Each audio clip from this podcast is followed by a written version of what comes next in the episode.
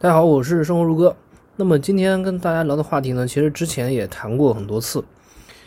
啊，今天这个话题呢是股市是零和博弈吗？啊，股市是零和博弈吗？那么大家几乎只要提到股市啊，每个人啊，甚至是专业人士，甚至是所谓的专业人士，他都会告诉你啊，股市它就是一场你死我活的斗争啊。如果说你不能存活，那你就只能等死。或者说你，你的高盈利是因为别人的高损失来决定的，那么所以到底是不是这样呢？我个人认为啊，短期确实是这样，短期确实是这样。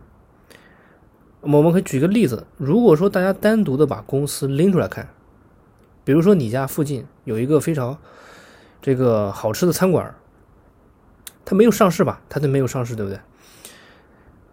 如果说你是作为一个投资人，你会去看。你会去看这个公司什么呢？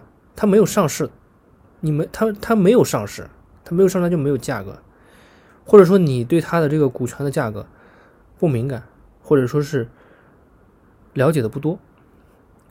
那么这个时候，你作为一个投资人，你会去关注什么呢？你肯定不会去关注价格，因为你因为你不知道这个价格到底有没有合理性啊，流动性太差呀，所以你会去在乎什么呢？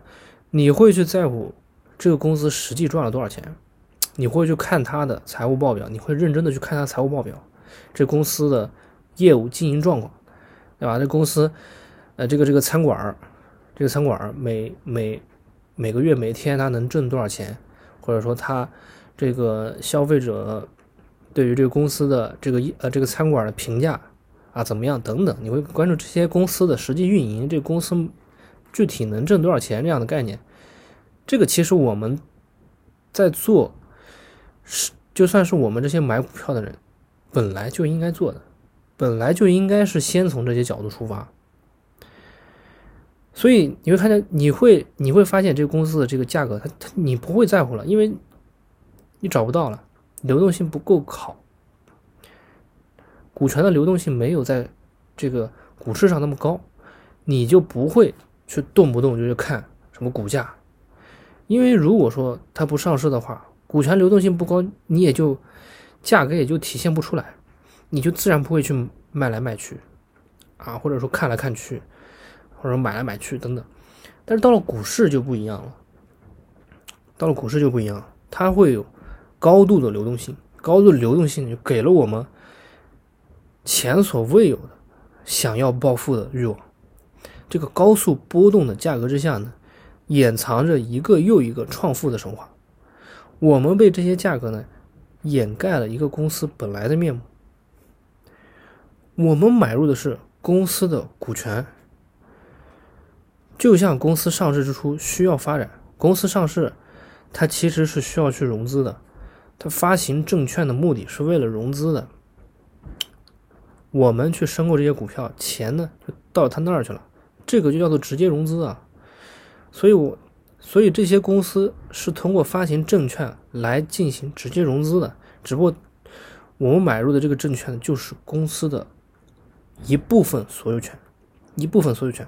我们都是投资人，我们都是投资人所，可以这么说。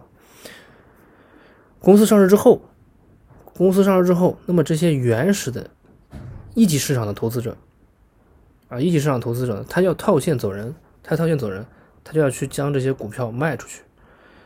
然后呢，在二级市场上，大家啊不停的这个交易这些公司的股权，就表现出公司的股票的高流动性，公司股票的价格的高波动。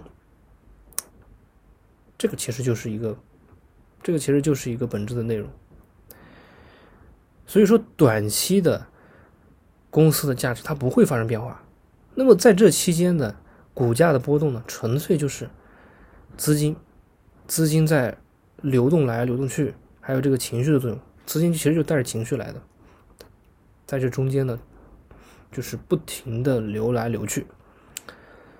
当然，资金还是要分这个长期资金和短期资金啊。比如很多人喜欢来回的做 T，啊，做 T，跌了买卖，跌了买，啊，涨了卖，中间赚个差价，这种人呢是整个市场上最多的，整个市场最多的。因为他们的存在呢，使得这些股票可以高流动性，市场就是为了交易啊。所谓所谓什么市场就是为了交易，也就是这些人弄出来的。呃，我可以给大家讲一个那个上次听的那个内容啊，说的那个什么，说一个股票从十块钱涨到十一块钱的时候，有一个人卖掉了，赚了一块钱。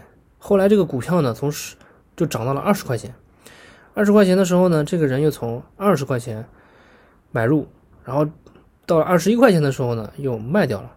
后来这个股票呢，涨到三十块钱，也就是说。也就是说，从十块钱到三十块钱，应该是如果说你整整持有这么长时间的话，你是不是应该赚了三十减十块钱？是不是应该是二十块钱？